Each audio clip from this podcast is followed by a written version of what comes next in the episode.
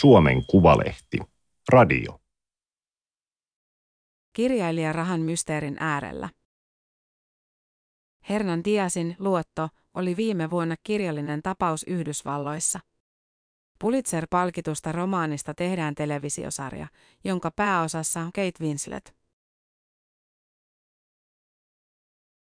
Toimittaja Tommi Melender. Teksti on julkaistu Suomen Kuvalehden numerossa 47 kautta 2023. Ääniversion lukijana toimii Aimaterin koneääni Ilona. Kun Hernan Dias julkaisi esikoisromaaninsa kuusi vuotta sitten, hän ei elätellyt suuria menestystoiveita. Tärkeintä oli saada oma teos maailmalle, tulla julkaistuksi kirjailijaksi. En haaveillut lapsena astronautin tai palomiehen ammateista. Halusin aina olla kirjailija, Dias kertoo. Tekstin tekemisen palo syttyi jo ennen kuin hän osasi kirjoittaa. Pikkulapsena Dias töhri paperille harakan varpaita ja näytti aikaansaannoksia äidilleen, katso, mitä olen kirjoittanut. Tie kirjailijaksi ei ollut nopea ja helppo. Dias oli yli 40-vuotias, kun pieni laatukirjallisuuteen erikoistunut Coffee House Press tarjosi kustannussopimuksen. Sitä ennen Dias sai omien sanojensa mukaan hylkäykset kaikilta merkittäviltä yhdysvaltalaisilta kustantamoilta. Minut torjuttiin yksimielisellä innokkuudella, Dias sanoo lempikirjailijaltaan Jorge Luis Borgesilta löytämäänsä lausetta lainaten. Esikoisromaani Into Distance kertoi nuoresta ruotsalaisesta siirtolaisesta Håkan Söderströmistä, joka saapuu San Franciscoon 1800-luvun puolivälissä kultaryntäyksen aikaan. Hän kulkee vastavirtaan, lännestä itään, sillä hän ei etsi rikkauksia, vaan New Yorkissa majailevaa veljään. Inte Distance väänteli historiallisten romaanien ja lännen tarinoiden perinteisiä kerrontatapoja. Teos sai kiittävät arvostelut ja pääsi Pulitzer-palkintoehdokkaaksi. Yhtäkkisen huomion keskellä Dias tunsi hämmennystä. Tiedotusvälineet puhuivat hänestä tyhjästä putkahtaneena uutena tekijänä, vaikka hän oli pitänyt itseään kirjailijana vuosikaudet. Ennen debyyttiään Dias hankki elantonsa latinalaisen kulttuurin professorina Kolumbian yliopistossa New Yorkissa, mutta tyydytti merkityksellisyyden kaipuunsa kirjoittamalla fiktiota. Dias myöntää, että toistuvat hylkäyskirjeet jäytivät sielua. Ei ollut helppo perustella itselleen, miksi jatkaa proosan tekemistä, kun tekstit tavoittivat vain ystäväpiirin. Minulle kehittyi tunne, että olen yksin maailmassa. En halunnut mitään niin paljon kuin kirjoittaa, mutta maailma sanoi, lopeta. Tahtoni oli luja, mutta tappiot tuntuivat loputtomilta. Monimenestystä maistamaan päässyt esikoiskirjailija jää tähdenlennoksi. Tiesille ei käynyt niin. Yhdysvaltain rahamaailmaan sijoittuva, kirjallisia genrejä sekoittava toinen romaani, Luotto, suomentanut Jaakko Kankaanpää, Tummerus 2023, oli Atlantin takana viime vuoden kirjallisia tapauksia. Kaiken kruunasi Pulitzer-palkinto. En olisi yksinäisen kirjoittamisen vuosinani uskonut, että jonain päivänä maailma aukeaa minulle ja matkustan Suomeen asti puhumaan romaanistani, Helsingin kirjamessuilla esiintynyt Lia sanoo. Maailma on aukeamassa myös kirjallisuuden ulkopuolella, sillä luotosta on tekeillä HPHn televisiosarja, jonka pääosan esittää tähtinäyttelijä Kate Winslet. Ties jättää käsikirjoituksen laatimisen muiden huoleksi, mutta toimii taustalla tuottajan tittelillä. Dias syntyi Buenos Airesissa 1973. Hänen äitinsä oli psykoanalyytikko ja isänsä valokuvaaja ja elokuvaohjaaja. Isä toimi aktiivisesti trotskilaisissa piireissä. Kun sotilasjuntta kaappasi Argentiinassa vallan, Diasin vanhemmat aavistivat pahaa. Moni heidän vasemmistoistavansa katosi jäljettömiin. Myöhemmin selvisi, että sotilasjunta tappoi 30 000 poliittista vastustajansa likaiseksi sodaksi kutsutussa terrorikampanjassa vuosina 1976-1983. Diasin perhe ehti vainojen alta pakoon ja sai turvapaikan Ruotsista. Hernan eli lapsuutensa Tukholmassa ja luonnehtii ruotsia ensimmäiseksi sosiaaliseksi kielekseen. Minulla on edelleen vahvat siteet Ruotsiin. Siellä asuu ystäviäni, ihmisiä, jotka olen tuntenut varhaisista vuosistani saakka. Tärkeää minulle on myös ruotsin kieli ja ruotsalainen kirjallisuus, Dias sanoo. Kun sotilasjuntan valta päättyi, Diasin perhe palasi Argentiinaan. Hernanin veri veti kuitenkin ulkomaille, hän halusi elää englanninkielisessä maailmassa. Parikymppisenä hän käänsi katsensa Britanniaan. Opiskeltuaan maisteriksi Lontoossa Dias lähti tekemään väitöskirjaa New Yorkin yliopistoon. Siellä hän pääsi älykköpiirien ytimeen, sillä opinahjossa vaikutti ranskalaisfilosofi Jacques Derrida. Derrida oli niihin aikoihin cool, Dias sanoi ilkikurinen pilkahdus silmissään. Maailmankuulun filosofin lainavalossa hän tunsi olevansa itsekin cool, mutta tähdentää, että tuntemus ei ollut laskelmoivaa, vaan sitä sävytti aito oppimisen halu. Jälkikäteen ajateltuna Deridan vaikutus ei ollut kaunokirjallisessa mielessä suotuisa. Hän kirjoitti tietoisen vaikeaselkoisesti. Minä taas haluan tehdä proosastani kirkasta ja selkeää. Tohtorin tutkintonsa jälkeen Dias jäi Yhdysvaltoihin akateemiselle uralle ja amerikkalaistui. Hän puhuu englantia itärannikon nuotilla, lauseet ovat huolellisesti muotoiltuja ja sanasto sivistyneen hienostunutta. Ties ei ole kirjoittanut kaunokirjallisuutta vakavassa mielessä espanjaksi, vaan tuntee englannin luontaiseksi ilmaisukielekseen. Opettelin englannin itsekseni, en käynyt kielikursseilla. Luin englantilaisia ja yhdysvaltalaisia romaaneja sanakirjan avulla. Oppimista helpotti se, että hallitsin ruotsin. Kahdella romaanillaan Dias on hankkinut maineen amerikkalaisten mytologioiden pöyhienä. Inte Distancessa tarinan taustalla välkehtii fyysinen omaisuus, kulta, mutta luotossa polttopisteeseen nousee rahoitusvarallisuus eli osakkeet ja muut arvopaperit. Diasin mielestä rahalla on Yhdysvalloissa mystinen hohde. Sitä palvotaan ja siitä haaveillaan, se määrittää yksilöiden sisäistä elämää ja yhteisöllistä kanssakäymistä. Poliittinen valta perustuu rahalliseen valtaan. Olen tässä mielessä ehdoton materialisti, Dias sanoo. Eräs luoton henkilöistä on italialaissyntyinen anarkisti, joka pitää palopuheita pääoman kavaluudesta. Yhdysvaltalaiset kirjallisuustoimittajat ovat epäilleet, että hahmon esikuvana on Diasin isä, mutta hahmon sanoissa erottuvat myös Diasin omat ajatukset. Raha on kuvitteellinen hyödyke.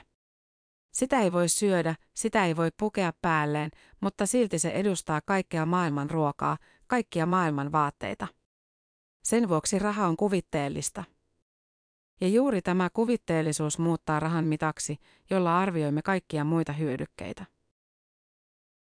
Erityinen kuvittelun muoto on sijoittaminen.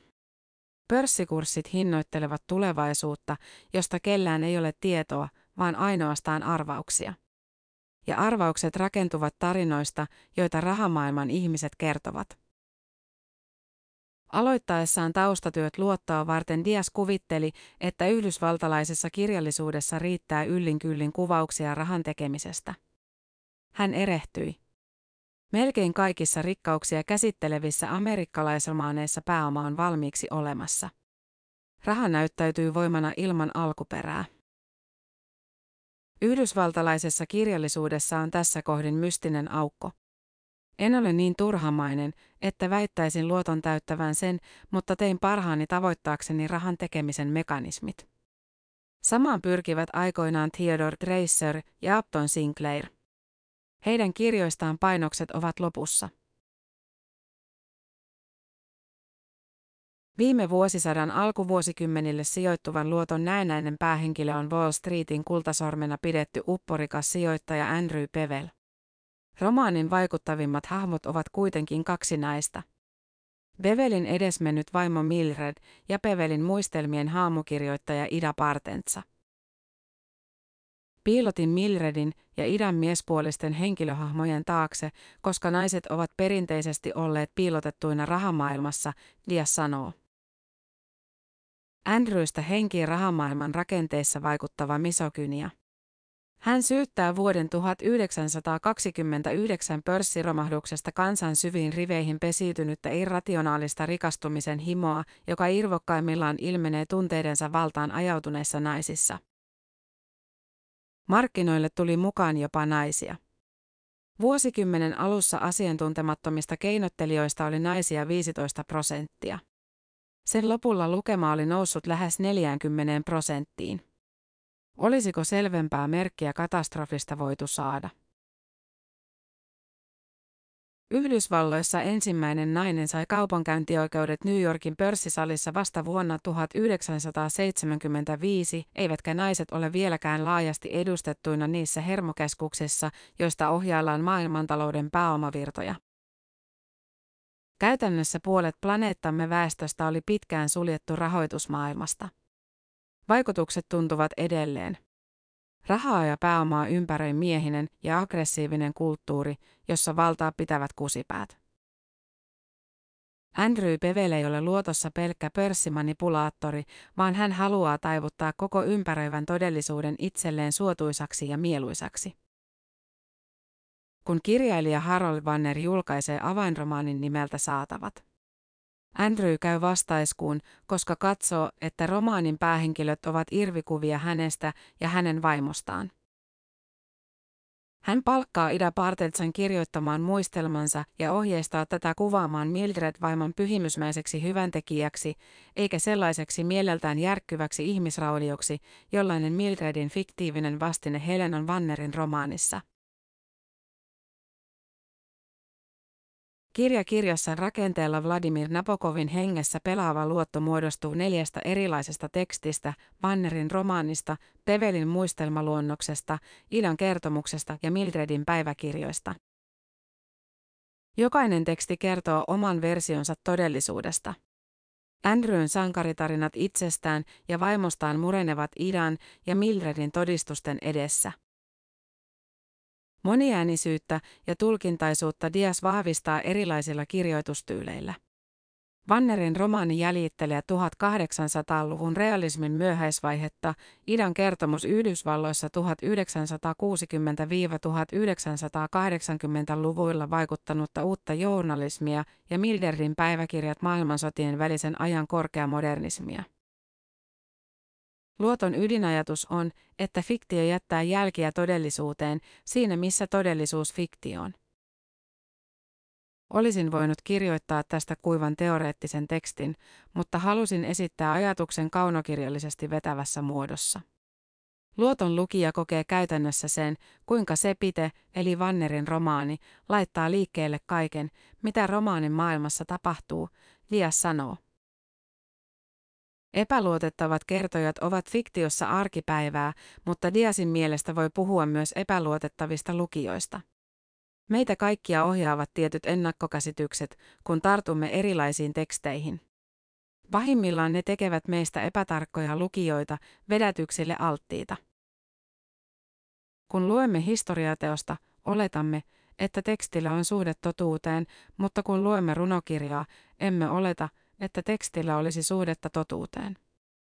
Ties pitää tällaisia lähestymistapoja kyseenalaisina. Runous voi olla vahvasti ankkuroitunut totuuteen, mutta historiateoksella ei ole välttämättä mitään tekemistä totuuden kanssa. Historiankirjoitus on harvoin täysin puolueetonta, koska siihen sekoittuu valtapyyteitä. Siksi kaikkiin menneisyyttä koskeviin tulkintoihin on syytä suhtautua kriittisesti. Väitän, että kaunokirjallisuus antaa luotettavimmat kuvaukset siitä, millaista on ollut elää maapallolla viimeksi kuluneiden 3000 vuoden aikana. Toki nämäkin kuvaukset ovat vajavaisia, koska kirjallisuuden historia on miesten historiaa. Dias lupaa, että hänen seuraavasta teoksestaan tulee toisenlainen kuin luotosta tai intedistancestä. En ole dogmaattinen kirjailija, eikä minulla ole taiteellista manifestia, jota orjallisesti noudattaisin. Mutta sellaisen säännön olen itselleni antanut, että romaanieni on oltava kuin eri ihmisten kirjoittamia. Hän myöntää ihailevansa Samuel Beckettin ja Thomas Bernhardin kaltaisia prosaisteja, joilla on omanlaisensa kirjasta toiseen toistuva ääni. Beckett on minulle suorastaan idoli, yksi tärkeimmistä taiteilijoista kaikki taiteenalat huomioituna. Toki haluaisin kirjoittaa kuin Beckett, mutta eihän se ole mahdollista, koska kukaan ei kirjoita kuin Beckett. Oman äänen karttaminen liittyy siihen, että Diasille proosa ei ole tapa ilmaista itseään, vaan tapa unohtaa itsensä. Hän haluaa häivyttää jälkensä kirjojensa sivuilta. Kaunokirjallisuudessa vallalla oleva omakohtaisen kokemuksen ja henkilökohtaisen tunnustuksellisuuden trendi tympii Diasia. Hänelle tärkeintä materiaalia ovat toisten kirjailijoiden teokset ja puhdas mielikuvitus. Yhdysvaltalaisella nykykirjallisuudella on ahdistuksen sävyttämä suhde mielikuvitukseen. Kaiken pitäisi vastata elettyä elämää. En käsitä, mistä tällainen kumpuaa. Minuudessa rypeminen ja subjektiivisuuden esillä pitäminen on kirjallisuudessa äärimmäisen tylsää. Tämä oli Suomen Kuvalehden juttu kirjailija Rahan mysteerin äärellä.